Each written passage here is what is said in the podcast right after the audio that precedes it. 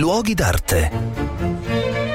Un cordiale saluto da Marco Carminati, sono a Milano, sono alla Fondazione Luigi Rovati che fino al 5 di marzo ospita un oggetto di straordinaria rarità ed importanza.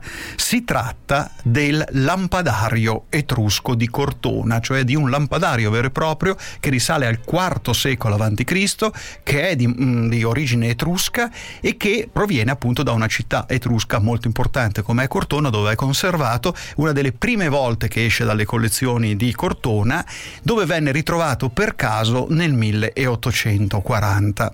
Perché questo lampadario è così importante? Intanto perché è un manufatto d'uso e cose così antiche praticamente non se ne conservano più.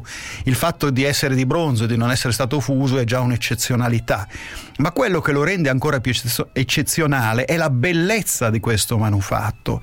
Probabilmente serviva per illuminare un tempio, era un lampadario votivo è una grande scodella sostanzialmente dentro la quale ci stava l'olio, il combustibile, ma nella parte sottostante la scodella è magnificamente decorata e qui a Milano è stato giustamente capovolto il lampadario per poter vedere proprio le decorazioni meravigliose di questo lampadario che sono evidentemente piene di simboli. Al centro c'è la figura del male, una gorgona, poi ci sono delle onde e poi a un certo punto dove ci sono i beccucci ecco che compaiono delle figure umane. Queste figure umane tutte quante stanno suonando qualche cosa, stanno suonando degli strumenti, strumenti a fiato, flauti, siringhe oppure strumenti a corde.